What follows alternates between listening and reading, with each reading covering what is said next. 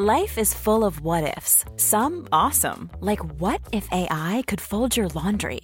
And some, well, less awesome, like what if you have unexpected medical costs? United Healthcare can help get you covered with Health Protector Guard fixed indemnity insurance plans. They supplement your primary plan to help you manage out of pocket costs. No deductibles, no enrollment periods, and especially no more what ifs. Visit uh1.com to find the Health Protector Guard plan for you. Hey, it's Ryan Reynolds, and I'm here with Keith, co star of my upcoming film, If, only in theaters, May 17th. Do you want to tell people the big news? All right, I'll do it. Sign up now and you'll get unlimited for $15 a month in six months of Paramount Plus Essential Plan on us. Mintmobile.com slash switch. Upfront payment of $45 equivalent to $15 per month. Unlimited over 40 gigabytes per month. Face lower speeds. Videos at 480p. Active Mint customers by 531.24 get six months of Paramount Plus Essential Plan. Auto renews after six months. Offer ends May 31st, 2024. Separate Paramount Plus registration required. Terms and conditions apply if rated PG.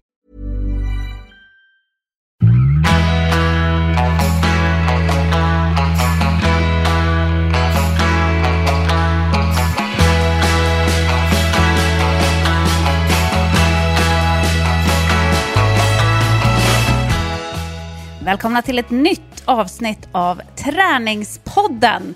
Jag som pratar heter Jessica Almenäs. På andra sidan har ni Lovisa Lofsan Sandström. Och som ni säkert vet vid det här laget, för jag gissar att ni har hängt med oss ett tag ni som lyssnar, så tycker vi om att träna. Vi tycker om att ta hand om våra kroppar. Vi vill gärna uppmuntra till rörelse och aktivitet framför allt. Kanske inte elitsatsning direkt. Nej, alltså jag tror att vi är mycket finväders, eh, finväderslöpning. Man får plocka liksom godbitarna ur träningskakan.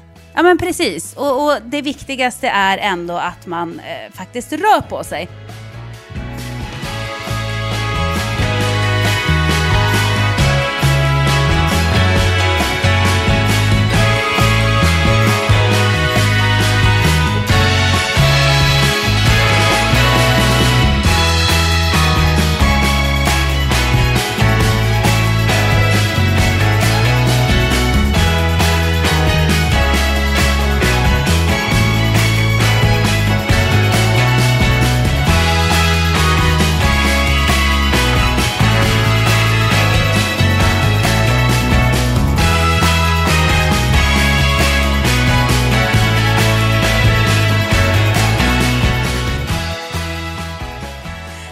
Snöar vi ju in på lite olika grejer, du och jag. Du, du snöade ju in på thaiboxning i höstas, våras var det väl? Ja, och vintern. Ja, så då höll du på med det. Jag snöade ju in på lite allt möjligt konstigt. Och det jag snöade in på förra året, som, som ändå har hållit i sig ganska länge, det var ju yogan. Från ingenstans så blev jag någon slags yogi som, som eh, la upp massa yogabilder på Instagram och, och utförde de konstigaste rörelserna. Och, eh, med glädje klev upp klockan sex på morgonen för att hinna yoga en halvtimme innan ungarna skulle gå upp och sådär. Så att jag, jag blev ju lite skruvad och väldigt besatt av den här yogan. Jag håller i det på en lite normalare nivå, men jag har ju sagt Lovisa att jag tycker att du och jag ska göra en yogabok nästa gång. Och nu ser jag att det är på G. Jag har sett det på dina sociala medier. ja, men, ja, vad ska jag säga? Ska jag kalla för när man ger upp, man viftar med den vita flaggan i kriget? Du resignerar. Nej, så, här är det. Det börjar ju, alltså, eller börjar med, du, jag, jag har ju följt din yogaresa under ganska många år och jag tycker att den är helt fantastisk. Jag älskar ju glittret i dina ögon när du pratar om yogan och hur viktig yogan var för dig när du har varit i stressiga perioder av livet. Precis.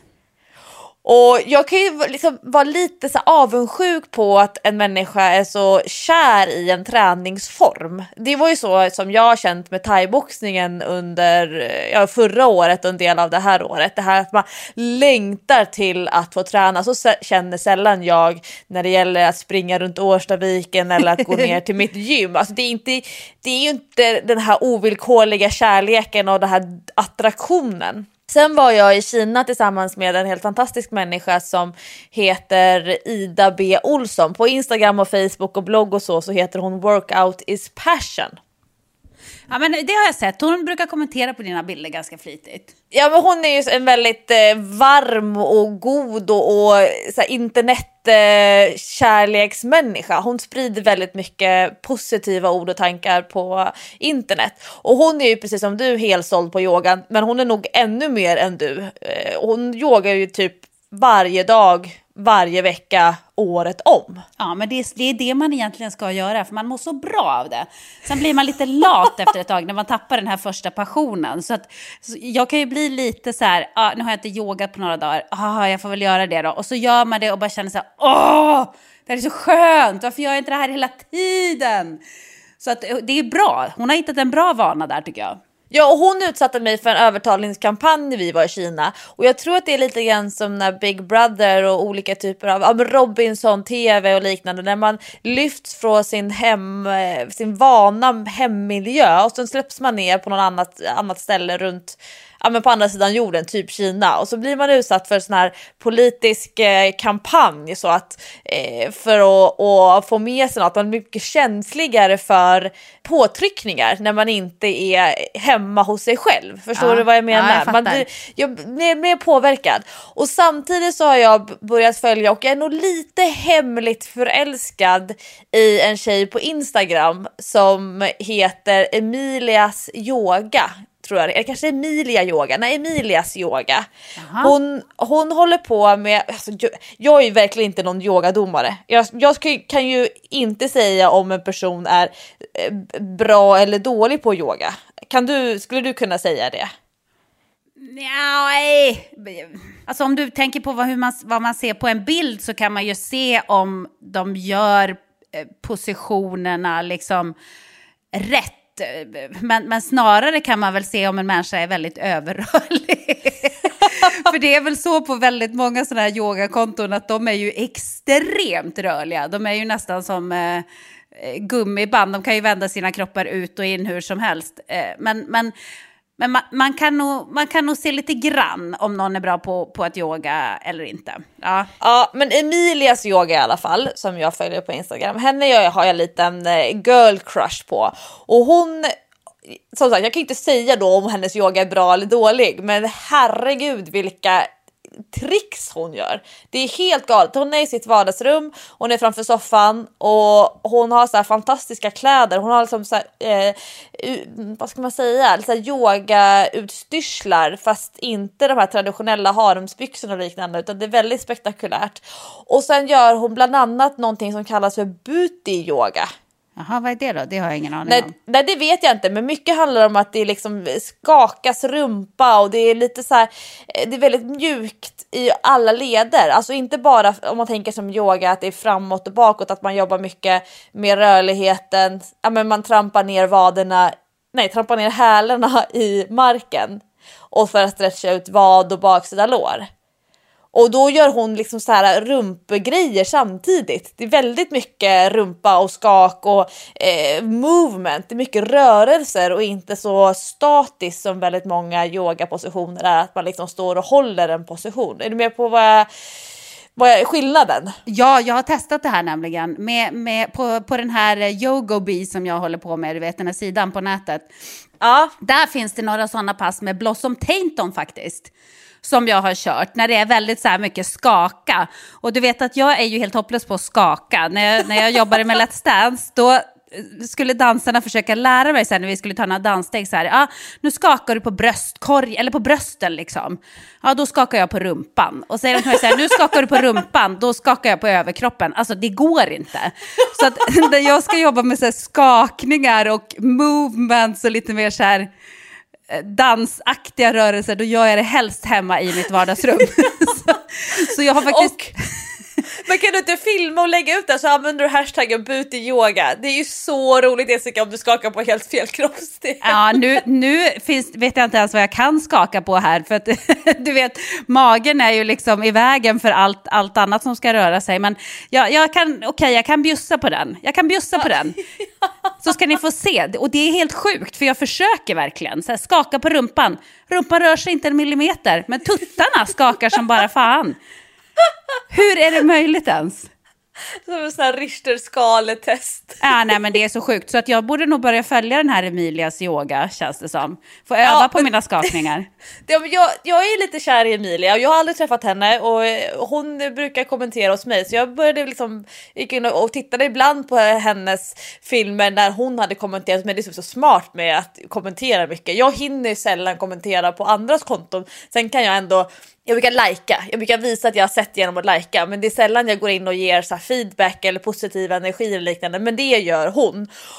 Så nu tog jag modet till mig och började följa henne. Och varenda gång som jag ser en film från henne i mitt flöde så bara blir det så här lite pirr i kroppen. det blir så här lite kärlek. Så nu har jag till och med börjat gå in och titta på hennes filmer bara för att liksom få lite rörelse inspiration Och det var det som var den sista knuffen över kanten till min yogapakt som jag inledde på onsdag morgon, nej torsdag morgon, första morgonen på Rhodos. Jag paktar, jag älskar att pakta. Det är det bästa som finns. Att pakta när det gäller träning, att pakta när det gäller så här vardagsmotion eller kompisträning och liknande. Att man liksom gör en liten, en liten regel. Det gillar jag. Men vad körde ni då? För ni körde morgonyoga vad jag förstår. Ja, good morning and welcome to morning yoga. My name is Niklas and I'm from Sweden. Var det, Det var var- eran coach? Eran Det var våran coach Niklas och han var så härlig. I'm gonna take this class in both Scandinavia and in English so that everybody will understand. And if you don't understand then just look at me and I will do the same. Det var supertydligt det här. Så Ah. Skandinaviska är ju ett fantastiskt språk. Det är ju svenska fast med en liten liten tjoff på slutet så att nor- norrmännen också fattar och tro, inte tror att vi är sura. Även danskarna kanske? Ja men de vill ju, danskarna vill ju gärna gå ner på slutet i sina meningar och norrmännen vill ju gå upp Ja. och vi svenskar är ju mittemellan. Så Niklas han liksom drog lite grann ut och in så, så att alla skulle känna att han inte var arga på dem när de skulle stå i sina, sina hundar och så. Eh, Men det var 45 minuter och det var en väldigt lättillgänglig yoga skulle jag säga. Jag som ändå har ganska bra koll på yoga. Jag har ju gått ganska många utbildningar inriktat mot yoga eller rörlighetsträning eller olika typer av gruppträningsformer. Och jag tror att vi kanske var inne i sju positioner, sju moment totalt på 45 minuter, vilket är alldeles lagom för det hinner man inte tröttna. Det var ju många som var med på den här, grupp, den här träningsresan till Grekland som är riktiga träningsmänniskor som vill ta i mycket, som vill svettas hårt, springa snabba intervaller, det ska liksom kännas mycket. Och att man då ska vara sju minuter bara helt stilla, det kommer aldrig fungera för den personen. Det är nästan som något form av tortyr. Men den här yogaformen som då Niklas från Sweden körde, han, det var mycket mer stretch. Det var en del fokus på andning, men kanske bara ungefär 30% av varje position tog man med sig andningen. Utan man, mycket handlade om att bara liksom hitta positionen. Och sen tyckte jag han var skön för att han korrigerar inte så mycket. Du vet om jag lägger upp någonting som har med någon form av yoga, någon form av yogakoppling på min Instagram eller Facebook eller någonting. Alltså det tar kanske två minuter, sen kommer börjar det ri, alltså rinna in kommentarer från olika typer av, av yogis som ska gå in och korrigera på mitt konto. Alltså det att- är ju att- superirriterande tycker jag. För dessutom så finns det ju inga, vad ska man säga, det finns inga regler för yoga. Därför att det är otroligt individuellt och det är ju heller inte så, yoga ska man ju inte tävla. Det är ju det alla alltid säger. Det är därför jag också får ibland lite skit när jag lägger upp yogabilder. För jag vill ju alltid tävla, jag vill bli bättre, jag vill lära mig en position alltså, till max. Att göra den helt perfekt. Och det, det irriterar sig folk på. Men just det där, man ska inte tävla, alla har olika förutsättningar, alla kroppar ser olika ut. Därför kommer ju också övningarna och positionerna att se olika ut. Så det där irriterar mig lite, folk som går in och, och korrigerar. Det ska ju verkligen inte yogis göra tycker jag.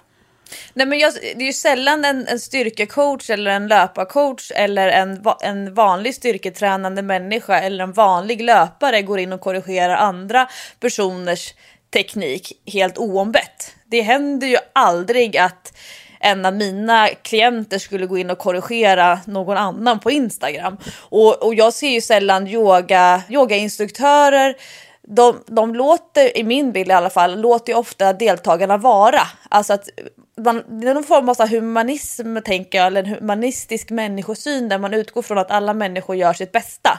Sen är det klart att en övning eller en rörelse, en position kan ha med olika syften beroende på hur man utför den. Men alla människor gör ju ändå alltid sitt bästa utifrån de förutsättningarna. Sätter man klockan på ringning på semestern, for morning yoga with Niklas from Sweden och står där nere vid havet på den här träningsytan, då har man ju ändå gjort det första steget. Och om man då går in och börjar korrigera, jag tror att man skrämmer bort människor, det gillar inte jag. Ja, men det tror jag med. Då, då, då tycker jag att det är bättre att eh, yogaläraren är väldigt tydlig med hur man kan liksom komma in i en position. För en del positioner är ju svåra. Till exempel eh, hunden är ju inte så lätt det är inte så lätt att få ner hälarna. Och då kan det vara bra att få lite allmänna tips, alltså generellt för gruppen. Tänk på att sittbenen ska peka upp i luften, att, alltså vilken vinkel man ska ha på kroppen för att komma in i positionen. Det är ju bra, men inte att man går och liksom korrigerar och pekar på som en så här balletttränare nästan skulle göra. Det, det är ju inte vad yoga handlar om, tycker inte jag. Nej, och på en charterresa på ett familjeinriktat träningshotell, då alltså, då är ju ändå målgruppen så pass mjuk och heterogen, alltså det är så extremt blandad grupp. Det är 70-åriga män som kanske aldrig har tränat i hela sitt liv som har blivit neddragna av sin svärdotter till morning yoga with Niklas. Eh, det kan också vara någon asvältränad norsk eh, crossfit-brud som bodde på hotellet. Så fantastisk kropp. Och det är ju självklart att de det går inte att individanpassa instruktionerna för båda de här personerna. Och jag tycker det var så härligt att alla kände att de kunde och fick vara med, för det var liksom återkommande grupp som kom varje morgon. Och en av månaderna berättade Niklas att nu var det, det här var säsongsrekord i antalet deltagare, det var typ 40 personer eller någonting. Och då märkte jag att han blev så lite glad och lite stolt och det vet ju jag som har kört så många gruppträningspass och när jag jobbade på Sats, alltså att, att, dra fulla pass eller fulla klasser. Det finns ingenting som är så bra för sitt ego som det, alltså att människor vill komma tillbaka. Mm. Och det är det som är så häftigt, att vilja komma tillbaka. Söndagar var vilodag i Grekland, så då var det ingen morning yoga. Men Torsdag, fredag, lördag, måndag, tisdag, onsdag. Då stod jag där nere klockan åtta nere på träningsytan, utsikt över havet, vinden i håret och sen körde jag mitt 45 minuters pass med Niklas i vått och torrt för det regnade även några månader. Kommer du nu att hålla i det här när du kommer hem? Blir det 45 minuter morning yoga? Not with Niklas but alone at home? Spänningen är olidlig. Jo, jag ska skaffa mig ett konto på Yogobi. Bra! Och så ska jag, så ska jag, jag ska eh, visa dig, jag ska visa Workout is passion, alltså Ida B. Olsson och så ska jag visa Emilias yoga hur eh, bra inspiratörer ni är. Och så ska jag göra mitt allra bästa för att eh, fortsätta tycka om yoga trots att det inte är under de bästa förutsättningarna nere vid havet under semester, att det är lugn och ro i huvudet, att jag gör det som en del av mitt uppdrag, att vi är en grupp som är där, för jag hade ju med mig ett stort gäng av de som var med på min träningsresa. Vi hade morgonyoga som en del av vårt program. Men det är ju en utmaning att själv avsätta tid som egenföretagare, att bestämma här är min yogastund, att välja program på, på Yogobi. För jag vill inte bestämma själv, ja nu ska jag göra 10 solhälsningar och 15 krigar, utan jag vill att någon ska berätta för mig hur jag ska lägga upp passet. Så jag vill titta på skärmen och yoga samtidigt. Så skulle jag ju aldrig träna, jag skulle aldrig styrketräna eller konditionsträna framför skärmen. Men yoga, då vill jag ha en, en fast hand som guidar mig genom flödena. Jo, men man vill ändå känna att man, eh, att man gör ett riktigt pass. För jag har också försökt det där med att improvisera och köra lite flows, som man säger i yogavärlden. Du vet, många yogis är otroligt duktiga på att bara hitta på ett flow och så lägger de upp eh, videos på sitt flow och så tänker så här, ah, vad inspirerad jag blev nu, nu ska jag också hitta på ett flow här som jag ska köra. Och det håller ju i ungefär fem minuter, sen har jag tröttnat på mitt flow. så att jag är lite samma. Jag behöver också någon som faktiskt talar om för mig eh, vad jag ska göra för att känna att det blir något vettigt, att det inte bara blir så här hejsan hoppsan, du vet som det kan bli ibland när man går till gymmet och bara rycker lite vikter och inte har en plan. Nej, men det är ju det, är det som är skillnaden känner jag. Och eh, nu ska jag leva som jag lär och det innebär att jag vill börja i rätt ände. Så först så ska jag pakta med mig själv och när jag paktar det, då bestämmer jag mig för en frekvens. Då bestämmer jag att jag ska göra någonting enligt ett visst, en viss plan. Då. Så låt säga att jag paktar att jag ska yoga tre gånger i veckan. Ja. Och då bryr jag mig inte om kvaliteten på själva utförandet, vilket innebär att det inte är viktigast vilket av de här yogobi-programmen som jag väljer, utan då är det bara att, att etablera rutinen. Inget fokus på kvaliteten, bara på frekvensen. Och sen när jag känner mig trygg med och vet att yogan kommer bli av oavsett humör, oavsett dagsform, då kan jag börja fundera över okej, okay, ska jag rikta mig åt något håll? Ska jag styra lite grann? Ska jag ta hänsyn till vad jag tränar runt omkring och så vidare? Men till att börja med så ska jag bara hålla rutinen och det tror jag är jätteviktigt. Så jobbar ju jag mycket med mina egna klienter och så att jag ska försöka ta tag det på mig själv också. Men det är faktiskt svårt att vara sin egen coach när det gäller det här tycker jag. Mm. Men eh, jag vill ju bara säga till Träningspoddens lyssnare att have faith, för jag ser en yogabok någonstans borta i horisonten. Hurra! Får häm hämta inspiration från Monica Björns fantastiska yogabok. Ja men precis, Den är, hon är ju helt suverän Monica Björn. Alltså, jag blir ju superinspirerad av henne. Det är ju ett annat inspirerande konto man kan följa om man är intresserad av eh, yoga och annan träning faktiskt. För hon håller på men, med annat också. Finns Monica Björn på Yogobi? Jag tror väl att det var där jag hittade henne.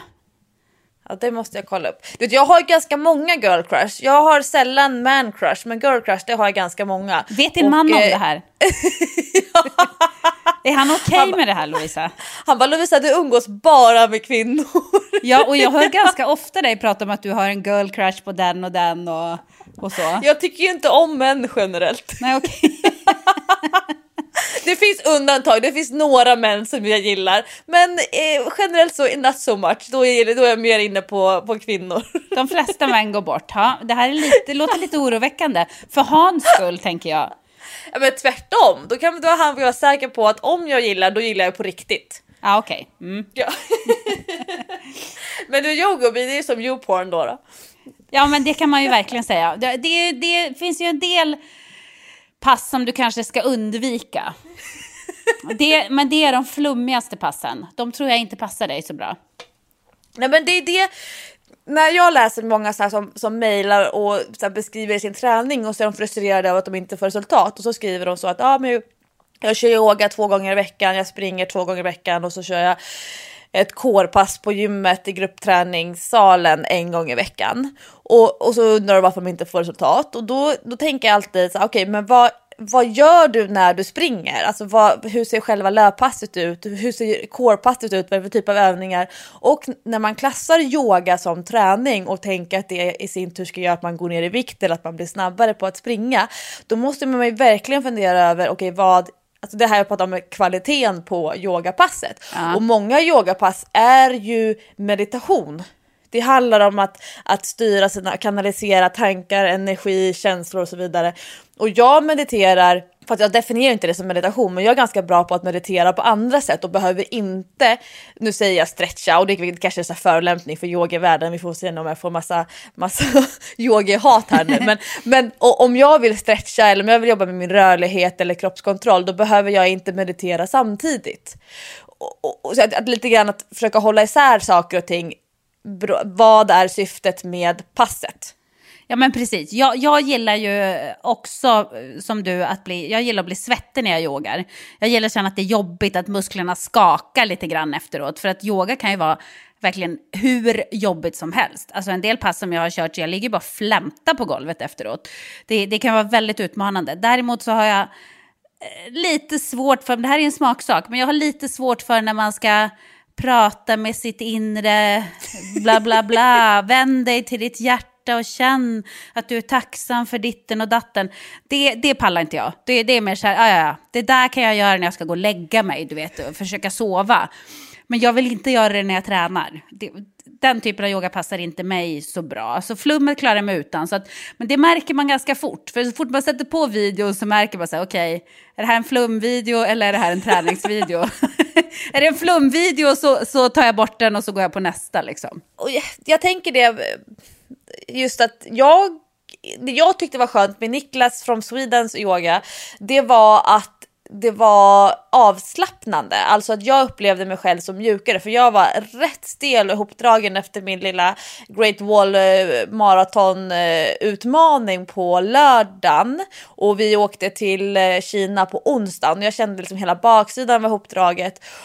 och att då få stretcha i 45 minuter om dagen. Plus att vi jobbade jättemycket med rörlighet för en av mina coachkollegor som var med, Sara Wiss, hon är friidrottare. Och vi jobbade jättemycket med sprint och sprintteknik. Och det ställer ju jättestora krav på rörligheten. Så vi rörlighetstränade då både på yogan klockan åtta på morgonen och sen vid kvart i elva på förmiddagen igen olika typer av dynamiska yoga eller dynamiska rörelser kopplade till löpsteget.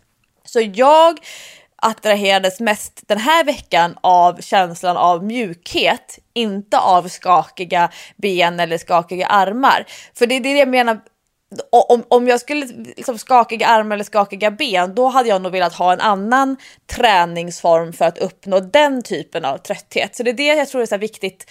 Ja, men vad är syftet? Vad är det jag vill ha ut av det här? För mig så skulle ju yogan fylla ett schemalagt behov av rörlighet, inte av att känna mig trött. För att känna mig trött är jag ganska bra på i andra träningsformer. Är du med på skillnaden hur du jo, och jag men jag fattar, jag fattar. Men, men jag vill nog samma sak som du också.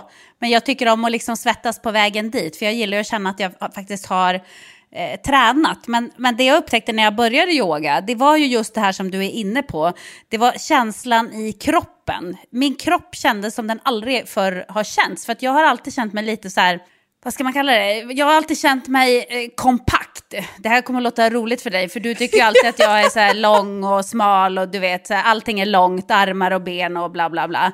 Men jag har du och haft... jag är väl ett yin och yang. Jag är den kompakta och du är den utdragna. Ja, och hur sjukt är det då att jag alltid har gått runt och känt mig kompakt?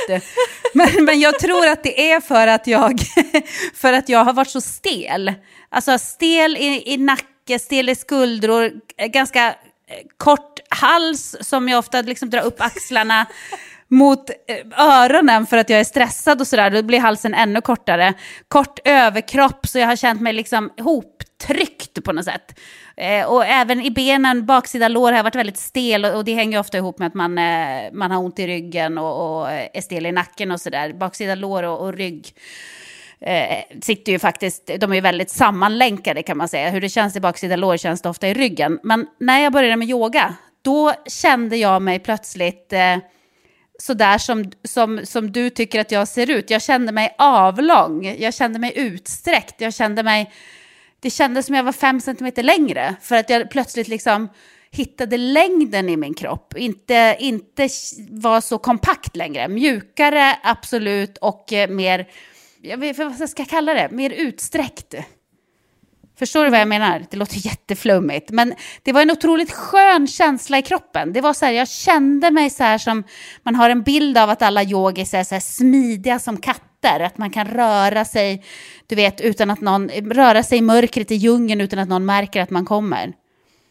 Ja men du och jag brukar säga det att vi, vi kan se när det kommer en yogi på stan. Ja men exakt! Man ser ju det på hur de rör sig, på det, hur deras kroppar ser ut. Och jag har alltid liksom velat uppnå den känslan och det kände jag när jag började med yoga. Nu är det lite sådär med det när jag är gravid och så har slarvat lite med yogan. Så nu känner jag mig ganska kompakt. Med rätta den här gången kanske.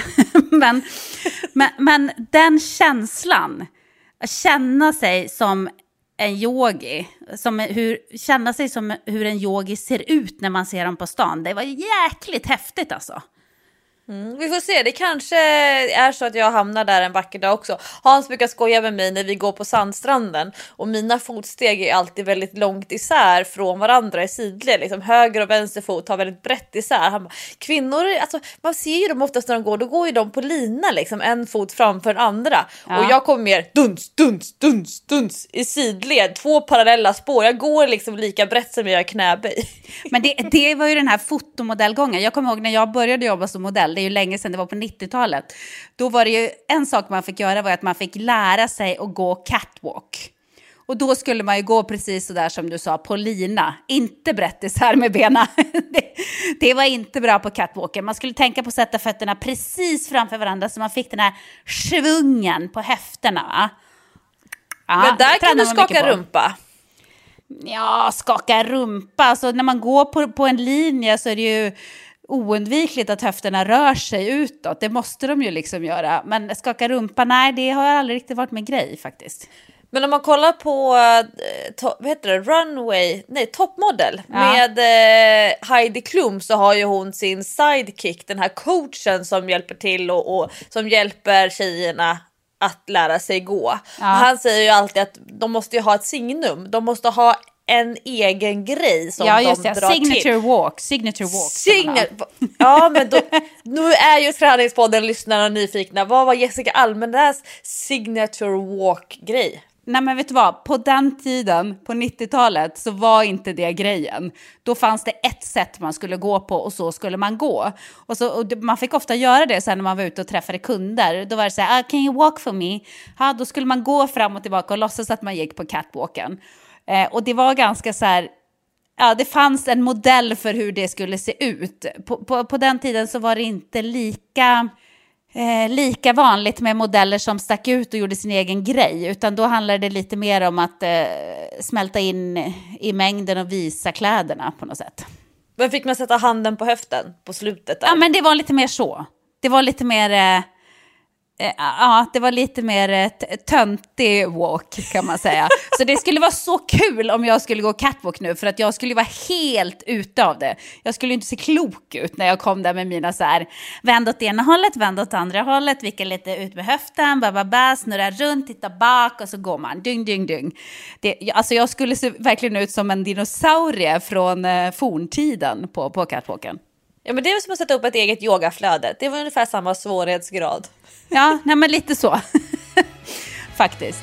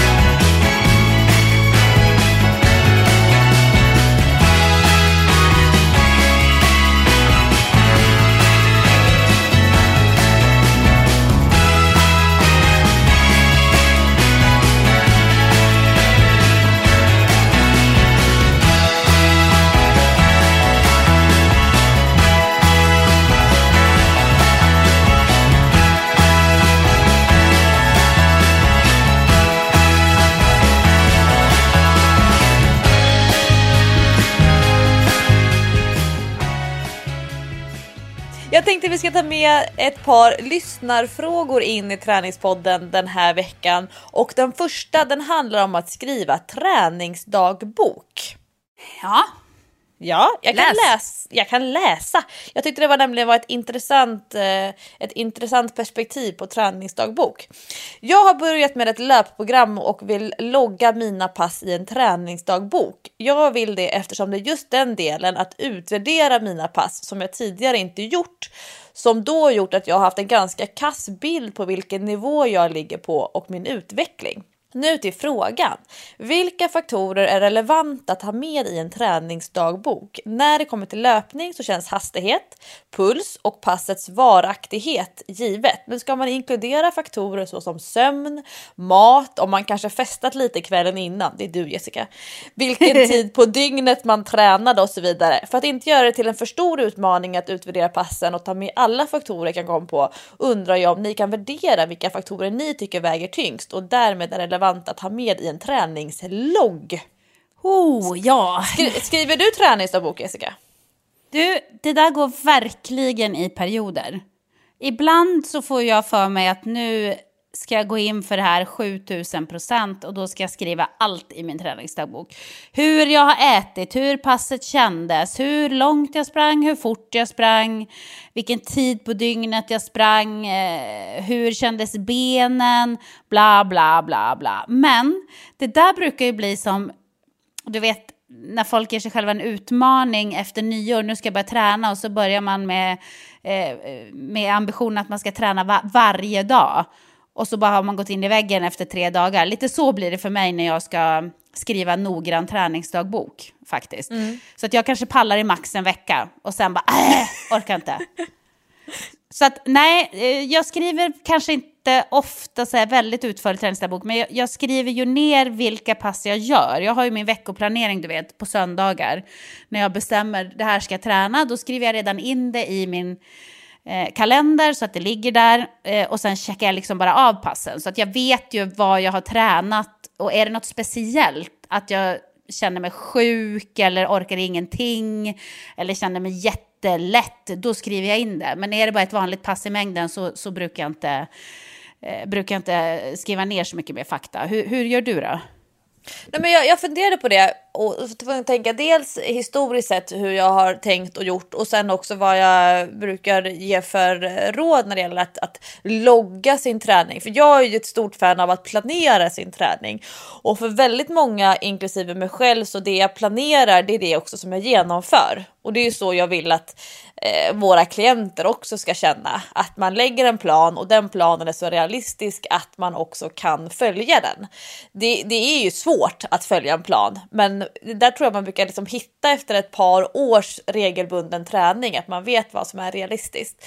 Men om jag tränar prestationsinriktat, om jag har bestämt mig för att sätta upp ett prestationsinriktat mål där jag ska förbättra mig på någonting som jag redan behärskar väldigt väl. För man mm. tänker sig att jag ska lära mig trampa ner hälarna i golvet på hundens position som du tog som exempel Jessica. Ja. Det är ju någonting, jag har ju inte tränat på hundens position och just det, det, vilket innebär att det räcker med att jag tränar på det ett par gånger i veckan så kommer jag att bli mycket, mycket bättre för att jag inte har tränat på just det här tidigare jämfört med om någon har yogat i flera år och ändå inte kan trampa ner hälarna. Då kommer det krävas mera ansträngning, mera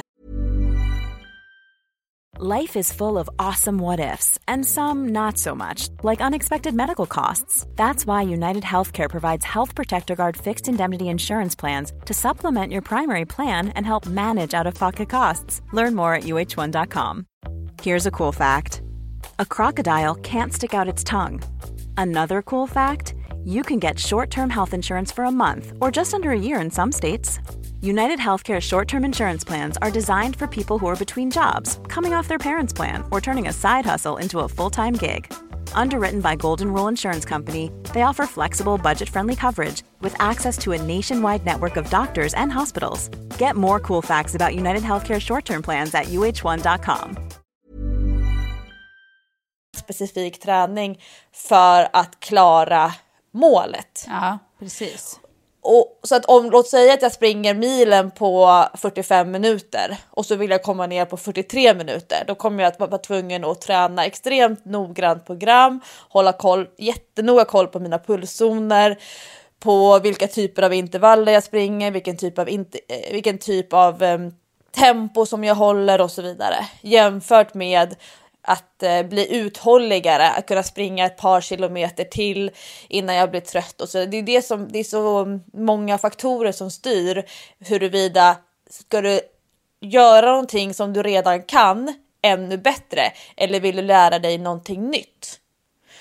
Men just det där med, med, med att ha en skev bild av sig själv som träningsperson. Det tror jag är jättevanligt i den målgruppen som lyssnar på Träningspodden.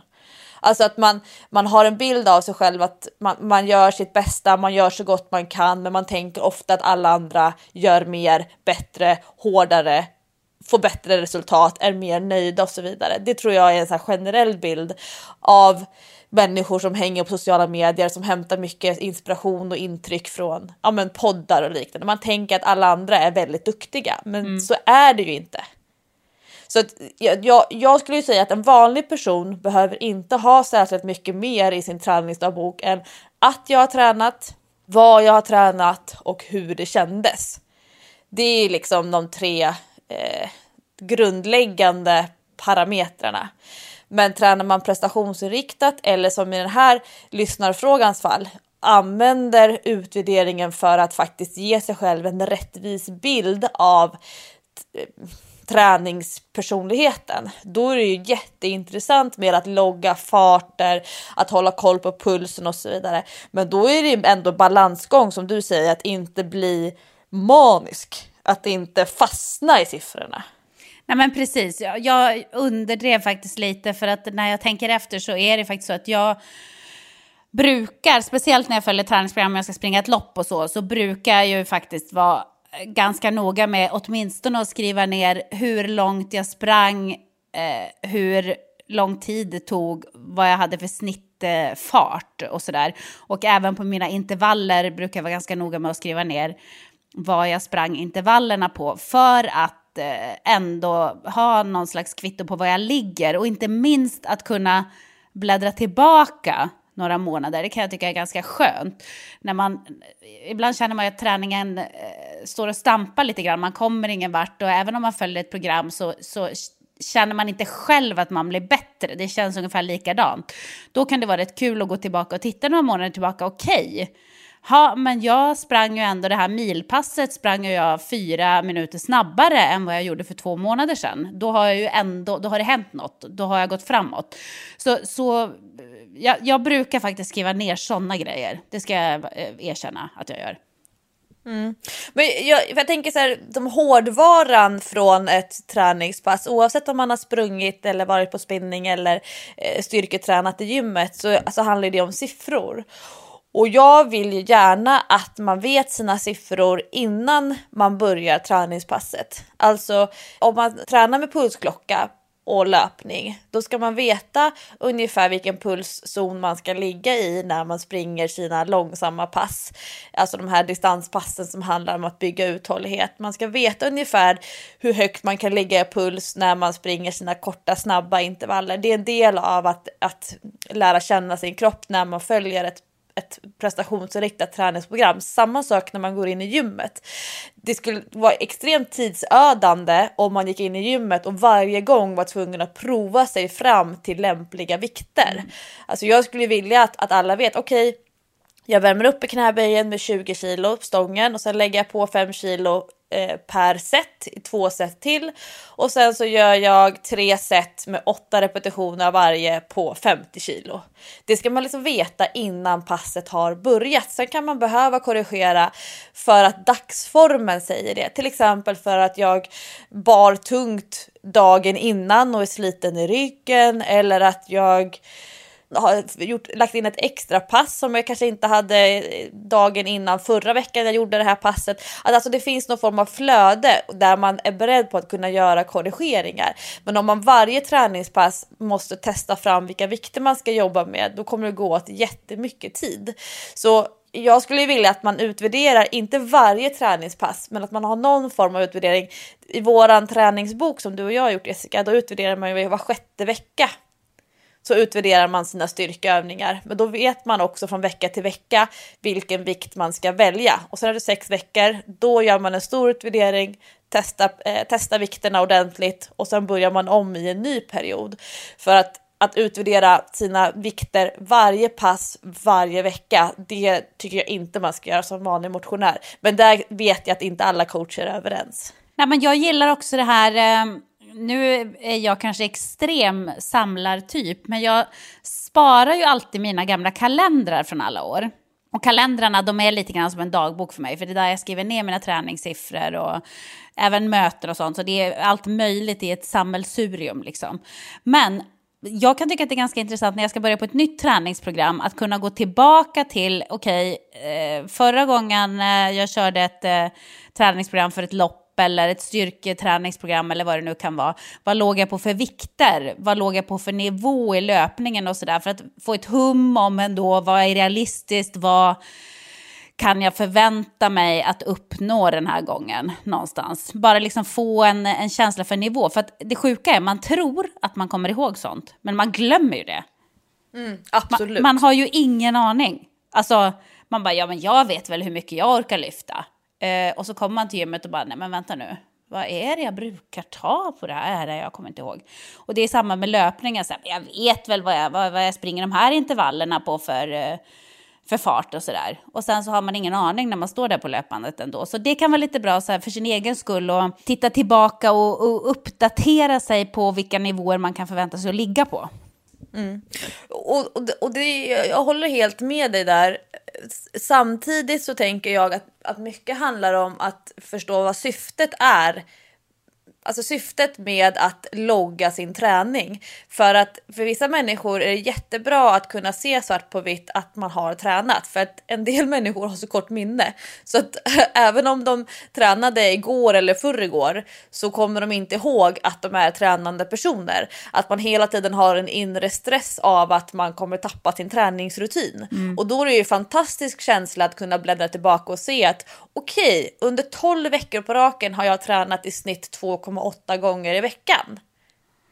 Alltså, ja, men, det, är ju ja, ändå någon form av träning. Och, men, men det är många människor som glömmer bort att de har tränat så regelbundet och så fort det går två, tre, fyra dagar mellan passen, då är, då är det fara och färde med träningsmotivationen för att man, man känner att gud, tänk om jag inte är en tränande person längre. Tänk om jag inte kommer tycka att det är roligt att träna längre och så vidare. Men man kan känna då att, men vet du vad, jag står väldigt stadigt med mina träningsskor på marken det var väl en jättebra anledning till att faktiskt eh, logga sina träningspass.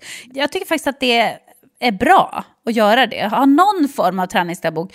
Men som sagt, jag tycker inte att man kanske behöver gå för hårt ut och logga ner allt. För då blir det ju ett moment liksom. Och det kanske man inte orkar med. Det kanske räcker med att man, att man faktiskt gör sin träning och, och liksom fixar det momentet. Kommer det ett moment till att det ska ta en halvtimme att fylla i varje träningspass, då kanske man inte pallar riktigt. Men skriver du eh, dagbok kring dagsformen? Alltså till exempel det här med alkohol kvällen innan eller om du har sovit dåligt. Alltså hur mycket lullull runt omkring träningen loggar du när du tränar prestationsinriktat?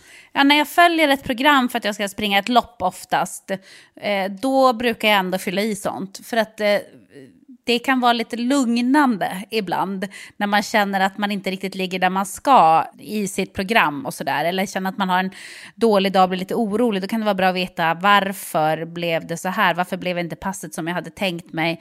Eh, varför ligger jag inte på den nivån som jag trodde att jag skulle vara på? Så att då kan jag vara lite mer noggrann med att skriva i faktiskt dagsform, om man är sjuk och, och sådär. Men eh, i vanliga fall när jag tränar på bara som vanligt så, så brukar jag inte göra det. Jag, jag tror att det är bra att hålla koll på sin dagsform alltså just runt omkring. Särskilt när det gäller med, med puls. För pulsen är ju så starkt kopplad till allmäntillståndet. Alltså om man har mycket stress så kommer man starta träningspasset på en, en högre pulsnivå. Om man har en infektion på gång i kroppen så har man också en, en högre vilopuls. Om man, eh, apropå yoga, så kanske det är lite grann av temat i veckans avsnitt, människor som kommer inspringandes till yogapasset eh, en minut innan passet börjar och sen så hoppar de över den här sista avslappningen. Jag såg någon bild på Instagram när jag var inne och kollade hashtag hashtags nu under min yogaresa här i Grekland så, så var det en bild som det står, vad heter den här vilopositionen Jessica? Den här när man ligger i slutet. Ja, vad det nu Sa heter. Savasana. Ja, det är det nog va? Sa ja, då står det every time you leave yoga class before savasana you kill a unicorn. Okej, okay. då dödar man en enhörning.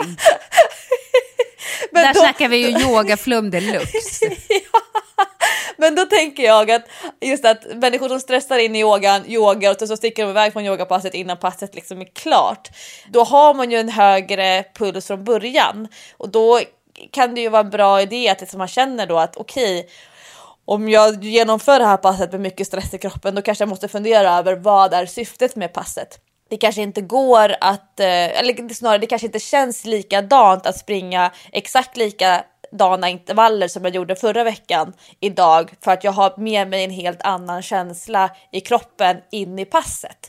Så, så när man behöver inte grotta ner sig i att ja, men pulsen är fem slag högre eller fem slag mindre. Det är inte den detaljen, men det handlar ändå på något sätt om att lära känna sin kropp och att inte, inte stirra sig blind på siffrorna på klockan, men ändå ha någon form av förklaring. Ja, men vad skönt det är antagligen så, alltså att man får en förklaring till varför intervallerna upplevdes som tyngre, varför jag inte återhämtade mig mellan styrkeövningarna och så vidare. Att man faktiskt kan se det istället för att tänka, åh gud, har jag blivit otränad nu under de här två vilodagarna? För det är också en jättevanlig känsla som, som jag möter ofta hos klienter. Ja, det där är ju roligt. Den där känner man ju igen. Att man tänker så här, nu har jag inte tränat på tre dagar, oj, oj, oj, oj, hur ska det gå? Nu är jag ju helt otränad. Kommer jag orka komma igång igen? Men det, är, det är det där som du säger, att minnet är ju väldigt, väldigt kort. Mitt minne är hopplöst kort. Jag kan ju få panik om jag inte har tränat på tre dagar. Nu har jag inte tränat på tre veckor, kan känslan i kroppen vara då liksom. Ja, och det stämmer ju inte alls överens med verkligheten. Nej, exakt. Och det gör ju oftast inte det. Som, som du och jag har varit inne på förut, så kvinnor har nog en förmåga att eh, eh underskatta ofta hur mycket man faktiskt tränar. Medan män tycker jag ofta kan vara motsatsen. Ja exakt, man tränar, tränade två pass förra månaden men vet du vad, jag lever på gamla meriter nu. Ja men lite så, nej men jag tränar skitmycket, man bara ah, okej. Okay. Och så är det som du säger, så här, tränade två pass förra månaden, innan det så var det en månad sedan förra passet. Men, men de tränar liksom ändå. Men jag, jag, tänkte på det med syftet, syftet med ett träningsprogram och att syftet med ett träningspass ska vara ut, uh, utrett. Alltså syftet med träningsprogram är ju oftast klart, alltså att man vet att det här är ett konditionsinriktat träningsprogram. Det här är ett konditionsinriktat träningsprogram som vänder sig till en person som vill bli snabbare på 5 kilometer eller som vill bli, bli mer uthållig, en som vill bli bättre på att springa i terräng. Samma sak när det gäller styrka. Det här är ett program för att bygga muskelmassa. Det här är ett program för att öka tekniken, alltså förbättra tekniken och så vidare. Att alla träningsprogram som man startar, att man har hyfsat klart för sig vad som är syftet med programmet. Men det är ju också så att varje enskilt träningspass som som man genomför i ett program har ju ett syfte.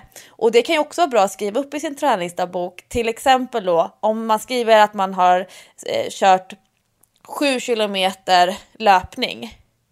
7 kilometer löpning kan ju ha helt olika syften beroende på när det är i programmet, vem det är som utför det, när, eh, när i veckan jag utför det. 7 km löpning kan vara ett återhämtningspass.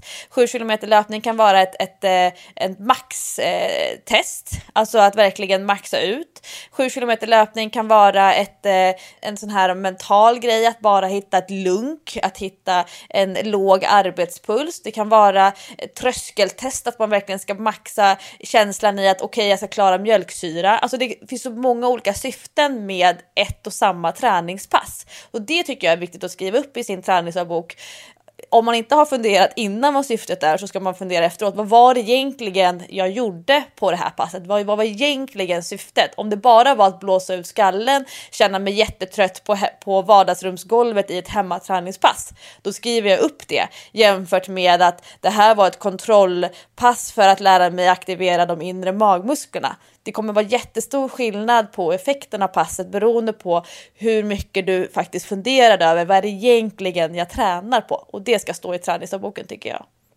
Bra Lovisa, då stänger vi den frågan och så går vi vidare till en annan fråga som du också har eh, hittat i vårt flöde den här veckan och det handlar om huvudvärk och träning. Ja men det här är lite, lite knepig fråga men jag tycker ändå vi kan eh, diskutera lite grann kring den. den. Det handlar om ansträngningsutlöst huvudvärk och någon, jag tror, det finns någon definition att prata om att det är en godartad, vänta, godartad ansträngningsutlöst huvudvärk. Gud vad många, många Va? ord som är på samma. En godartad, vänta nu, finns Ja. det också elakartad ansträngningsutlöst huvudvärk eller, eller vad? Ja, Ja, men jag tror att det har att göra med eh, själva orsaken. Alltså, Ah, okej. att jag vet, men jag, det kan ju vara en engelsk, eh, en engelsk översättning. Men frågan är så här. Eh, Jag har ett problem som jag gärna skulle vilja att ni lyfter på i podden vid något tillfälle. Jag tränar en del. Och det här är precis som vi pratar om. Jag tränar en del, Jaha. Tre till fem gånger i veckan. Ja, det är ganska mycket. Oftast en till två styrkepass. Det har varit minst två hela vintern. Då kommer vi till det här egentligen med att man har verkligen etablerat rutinen. Och två löppass och kanske någon powerwalk. Mitt problem är att jag ofta, men inte varje gång, får huvudvärk efter träningen. Ibland en liten stund efter, ibland senare samma dag eller ibland dagen efter. Huvudvärken kan bli ganska rejäl, ibland migrän. Jag dricker ordentligt både under och- efter. Jag äter ordentligt lika så. Är noga med stretch med mera men tror ändå att det kommer från nacke eller mellan skulderbladen. Jag styrketränar och försöker stärka musklerna där men det har inte hjälpt. Jag tänkte om du Lovisa har stött på kunder som PT som har samma problem. Det är riktigt jobbigt för jag får alltid tänka på när jag ska träna för jag vet inte när huvudvärken kommer. Det är ju inte varje gång. Det här påverkar mitt liv och jobb då jag tillbringar många dagar på jobbet med kraftig huvudvärk och jag till och med blir liggandes hemma med huvudvärk. Ja, men det här kan jag relatera till. Eh, så det här vill jag gärna också ha svar på. Det här händer mig oftast när jag gör pass där jag verkligen tar i. Så kan jag få riktigt rejäl huvudvärk. Till exempel eh, om jag springer intervaller, korta intervaller, eller långa intervaller för den sakens skull. Men när jag blir riktigt trött. Eh, eller som när jag kör med Mårten min PT eh, och, kör ett riktigt eh, svinpass. Då kan jag också få huvudvärk efteråt. Och då tycker jag ändå också att jag brukar tänka på att dricka och sådär. Så att det inte ska vara vätskebrist. Men jag vet inte, vad, vad beror det här på? Ja, det är väl det här som är lite knepiga. Det är väl samma sak som med håll. Att man inte riktigt vet. Alltså man, man har massa olika teorier och det kan säkert vara så att en teori stämmer på en person men inte på en annan.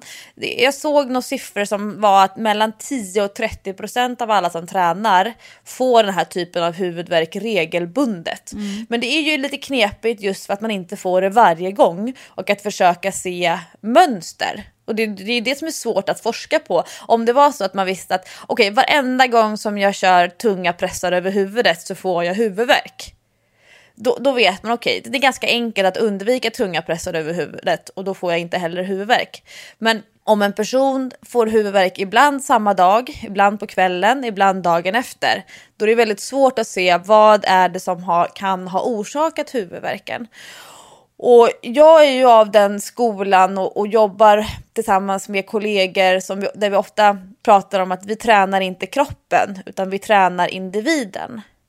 Och träningen är sällan en enskild företeelse i livsstilen. Alltså det finns så många andra faktorer som påverkar en person mer än vad den tränar. Att den, hur den stressar, vad den drick, dricker koffein, hur sömnen ser ut, hur eh, arbetspositionen på, ar, eh, på jobbet, ergonomin ser ut. Eh, alltså det är så många mer grejer än att okej nu ska jag göra 3 gånger 12 repetitioner på 20 kilo i bänkpress. Det gör att det är svårt att säga att gör si, gör så, det kommer att det bli bättre. Men några olika teorier om varför man får den här ansträngningshuvudvärken. Det kan till exempel vara, och nu det här är ju liksom mycket resonemang, men när man ser, man, man funderar över som forskare, så vad, vad skulle kunna orsaka, vad, skulle rent realistiskt vara anledningen? Och då kan man prata om att blodkärlen i och runt om huvudet utvidgas och trycker på nerverna som ligger in till hjärnan. Och då pratar vi liksom väldigt fysiologiskt, alltså att det är i konkret inuti hjärnan och det skulle ju inte då gå ihop med den här tjejens tankar om att det har att göra med skulderbladen och att hon att det är det som skulle utlösa huvudvärken. Eh, en annan teori kan vara att, man, att det handlar om nackens ligament och leder när musklerna drar ihop sig. Att man till exempel i de sista repetitionerna, man pratar om att man tränar till failure, att man ska träna så många repetitioner att man blir så trött så att man inte orkar längre. Och att den sista anspänningen skulle göra att man får huvudvärken. Eh, en annan teori är att det kan bero på att man håller andan när man tränar. Eh, att det skulle ha att göra med utsöndringen av adrenalin och serotonin som är de här hormonerna som, som frigörs när man tränar. Man kan prata om reducerat blodflöde till hjärnan, att det skulle kunna vara värme, alltså att man eh, eh, att kroppstemperaturen höjs och att man därför skulle kunna få huvudvärk. Man kan prata om till exempel crossfit som har hög puls, kort återhämtning, lyfter vikter över huvudet, det här och olika typer av hitpass, alltså att det är väldigt hög intensitet. Att det skulle vara en större, en större frekvens de människor som har, får huvudvärk som tränar hit-träning. Men jag skulle bli ganska bekymrad om en person får huvudvärk efter att ha kört en powerwalk eller att man får huvudvärk efter att ha varit ute och joggat långsamt. Men om en person springer en minuters intervaller med extremt hög puls, pressar sig hårt och får huvudvärk efteråt, då skulle jag tänka att ja, men du har tagit i ganska så hårt. Men jag skulle alltid skicka en person till en läkare om man regelbundet får en sån typ av huvudvärk att man måste vara hemma från jobbet eller att man känner att det eh, hämmar, hämmar vad säger man, arbetet, alltså att det är produktionshämmande som man pratar om när man pratar om hälsoekonomi, alltså att jag sköter mitt jobb sämre för att jag fått ett huvudvärk när jag har tränat. Och, och det, man måste ju ändå utesluta blodproppar, man måste utesluta sjukdomar och så vidare. Så har man regelbundet en extremt svår huvudvärk som man tror beror på träning, då ska man alltid kolla upp den. Men jag tror att det finns dels justeringar i intensitet man kan göra, alltså hur hårt man tränar, hur man använder tekniken, alltså spänner jag mer eller mindre muskler som inte behöver användas? Hur är min aktivering i skulderblad? Och det kan ju en PT hjälpa till med, att faktiskt titta på personen när den utför de vanligaste övningarna som man gör i gymmet. Men en vanlig motionär tycker jag inte ska träna om det är så att det är hårdheten som ger huvudvärk så hårt att man får huvudvärk. För det är inte det, är inte det som kommer ge träningsresultat. Och om man pratar om hur man botar den här typen av huvudvärk. Alltså, man kan ju säga att man ska vila, att man inte ska utsätta sig för träning på kanske minst tio dagar. Och, och, och, får man inte tira någon huvudvärk under de här tio dagarna och sen tränar man ett pass och så får man huvudvärk igen. Då är ju frågan vad är det du gör när du tränar? Men om man får huvudvärk trots att man inte tränar de här tio dagarna, då kanske det inte är träningen som är utlösande faktorn. Så det är det här som är knepigt när det är riktiga människor ute i ett riktigt liv som eh, det handlar om. Det, det är jättesvårt att sålla bland faktorerna. Ja, det är ju nästan omöjligt, men samtidigt så tänker jag att man behöver ju heller inte eh, du vet, vi stressar ju upp oss över allting nu för tiden. Och man börjar googla på internet och då kan det plötsligt vara allt möjligt. Från hjärntumör till blodpropp till eh, ditten och dutten om man tror att man ska typ dö. Eh, och så allvarligt behöver det inte vara. För, för det är ju faktiskt som du säger inte helt orimligt att man när man har tagit i väldigt mycket faktiskt får huvudvärk. För att det, det, det blir ju en spänningsnivå i kroppen när man tar i. Man spänner ju eh, per definition hela kroppen när man tar i. Så det, så det är ju kanske inte så konstigt om huvudet påverkas. Jag får till exempel också alltid huvudvärk när jag har gjort stora livesändningar. Och det, det, är ju för att det finns någon slags spänning i kroppen. Även om det inte är ett fysiskt arbete så är man liksom på tårna hela tiden. Och sen när, det, när de här spänningarna, när man slappnar av, då kommer huvudvärken som ett brev på posten.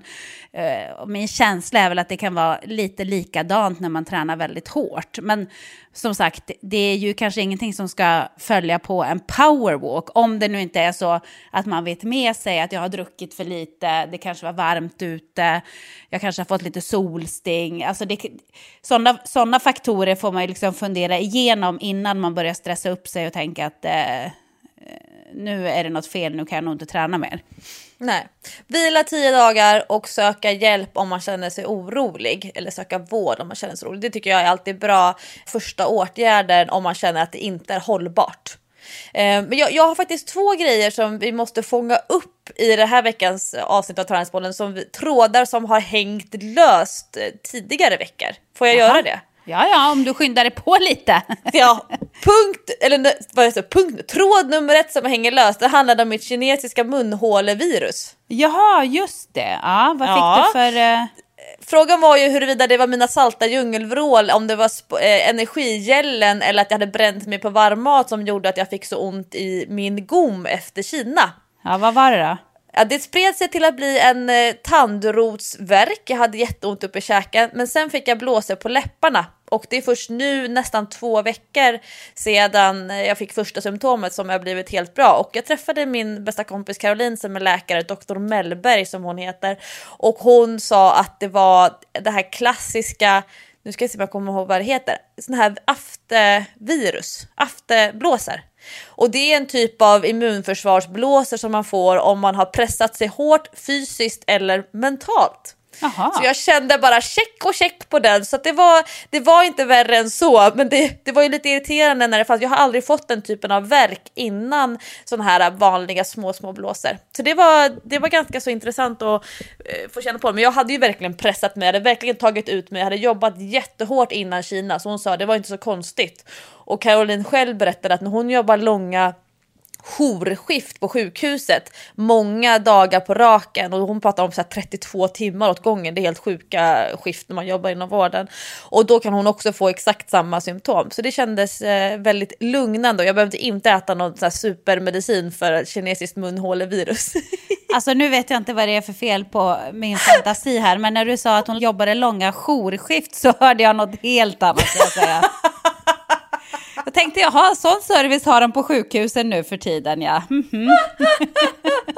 Doktor Mellberg. Henne kan man för övrigt höra i tyngre rubriker varje vecka när hon poddar. Men en annan tråd som, jag, som hängde löst från ett tidigare avsnitt av Träningspodden, det var så himla roligt för att en av tjejerna som var med på min träningsresa här nu i Grekland Johanna, hon, är, eh, hon var med som, som gäst och deltagare men hon jobbar själv som PT i Malmö, en jätteduktig tjej. Och hon berättade att hon hade suttit på flyget ner till Grekland och lyssnat på podden när hon i all frustration ropar rakt ut på flygplanet Arkimedes! Lovisa, Arkimedes! när vi pratade om kroppen som sänktes ner i badkaret och trängde undan vatten som rann över kanten. Jaha, jaha. Och hon var så okej. irriterad. Och så sa hon till mig när hon kom fram, Lovisa du brukar alltid komma på vad det är du menar, men den här gången så blev det hängande och jag bara kände, det första jag ska säga när jag träffade Lovisa, det var första gången vi träffades, det var att det var Arkimedes. Så nu har vi stängt den boken och tagit ner den tråden, Arkimedes princip vi sökte. Jag tror att det var två eller tre veckor sedan i träningspodden. Ja men vad bra, för det är tråkigt med trådar som hänger fritt i luften sådär. Trist om man ska då- gå och irritera sig på det där ute som lyssnare. Ja men det kändes lite så att jag hade gjort extremt många människor frustrerande. Ja men vad härligt Lovisa, då har vi löst det helt enkelt. Lite så. Det kändes skönt. Ja, då har jag fått stänga de böckerna, ta ner de trådarna och så startar vi om en ny, ett nytt kapitel av träningspodden. Vad ska du göra nu då tills nästa gång vi hörs? Ska du ut och resa igen? Nej, nu ska jag vara hemma i Stockholmsregionen. Jag ska vara hemma i Stockholm på Söder och sen ska jag vara hemma i Stockholm fast ute på landet. Det ligger en timme från eh, hemifrån ute vid havet i en liten stuga som där vi är på helgerna. Så det ska bli superhärligt. Men jag ska ha en träningshelg tillsammans med, med din Peter Mårten faktiskt på Scandic i Alvik. Det ska bli jättekul. Gud vad härligt! Alltså all den energin som kommer att komma ur de två personligheterna sammansatt. Det, det är av Guds nåde kan jag säga. Lyllos första eller gången jag jobbar med honom. som ska vara med. Ja, lite så, lite så känns det. Men sen så håller jag på med en jättekul grej. Alltså jag har jobbat med det i två år. Så vi får se, om man lyssnar på träningspodden på fredagen när den släpps, då får man vänta två eller tre dagar innan jag släpper en ny app. Spännande. Ja, så det är det. Jag sitter med på dagarna, på kvällarna och jag sitter och programmerar träningsprogram kan vi säga. Så man får hålla utkik på sociala medier om man är intresserad av eh, appen Majst som den kallas för. Roligt, det ska bli spännande att se. Själv har jag ju gått in i den här, eh, du vet, boa-fasen. För nu är det ju knappt sju veckor kvar till min förlossning. Förhoppningsvis kortare, men det kan man väl inte gå runt och hålla tummarna för. Så att jag vill helst vara hemma, städa i garderober och du vet så här, ja men som man brukar vilja när man, när man, när man går in i den här sista fasen innan bebis. Dessutom så har jag gått in i så här väldigt asocial fas. Jag kan inte tänka mig något värre än att träffa människor. Faktiskt. Så att det är lite jobbigt. Jag ska iväg och, och göra ett event ikväll för Lindex faktiskt. Sveriges största baby shower.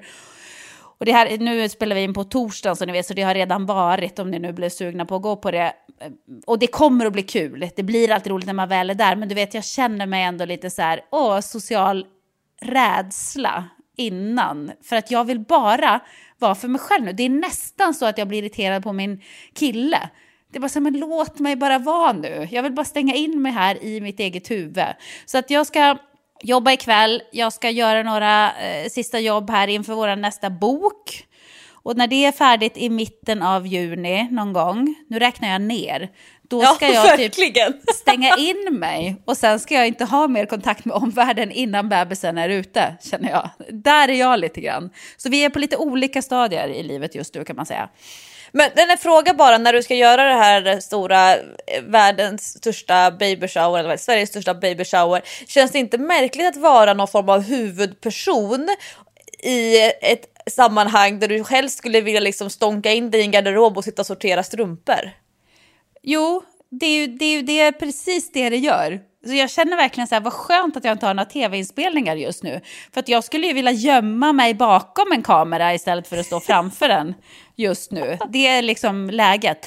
Men å andra sidan så kan det bli kul att, få träffa lite likasinnade som kanske är på lite samma stadie och se att det är andra som också går runt och svettas och, och har det tungt och tycker att livet är allmänt jobbigt just nu. 400 svettiga kvinnor i ja, samma det, rum. Det kanske, det kanske blir någon slags pepp i det också känner jag. Du som tycker att mitt jobb är oglammigt Jessica. Ja, fast det här är ju ändå rätt glammigt. Det är ju härligt. Det är, så här, det är ett härligt sammanhang. Folk ska få ett litet barn eller har precis fått en liten bebis. Så det kommer ju bara att vara människor som är på ett eh, bra stadie i livet. För det är, det är ju bland det största som, som händer oss i livet faktiskt. Det är ett väldigt sympatiskt sammanhang tycker jag. Jag har umgåtts med Rasmus fyra och en halv månad gammal i en vecka och jag kan säga att jag aldrig varit så lugn i själen som när Rasmus låg i min famn. Nej men det är så mysigt. Det är också någonting med att nu är det snart dags för att jag är, kan inte sluta titta på bebisar runt omkring. Så fort jag ser en bebis så är jag så åh, men vilken gullig liten apa. Jag tycker ju små bebisar ser ut som apor. Så jag har gått in i den fasen nu att det åh, bebisar ser jag överallt och de är så gulliga och jag kan inte vänta på liksom, att han ska komma ut nu. Nu, nu, nu! Apan på Kungsholmen. Precis. Nåväl, men jag ska nog lyckas podda nästa vecka också. Det hoppas jag verkligen. Ett stort lycka till Jessica på ditt eh, Lindex-event och sen så ser jag fram emot att eh, podda igen nästa vecka och nu är vi verkligen inne i sommarmånaden juni. Fantastisk, en ny period att träningsplanera. Ja, och på lördag är det ju Stockholm Marathon. Ja, just det! Tjo, Lycka till alla som ska springa! Kör hårt för 17. Om ni har följt våra träningsprogram så vill vi veta hur det gick för er också. Exakt, hashtagga träningspodden när du har sprungit loppet och kanske till och med innan. Man måste ju lägga upp den här CSI-bilden på vilka kläder man ska ha innan loppet. Den obligatoriska outfitbilden. Ja! Och gud vad kul, jag ska grotta ner mig i outfitbilden när jag sitter där hemma och är asocial. Det blir perfekt! det tycker jag också är jätteroligt. Vi, vi kan snacka outfits nästa vecka helt enkelt. Men ni får vänta en vecka på nästa avsnitt. Vi hörs igen då. Ha en trevlig helg. Kör hårt. Puss puss!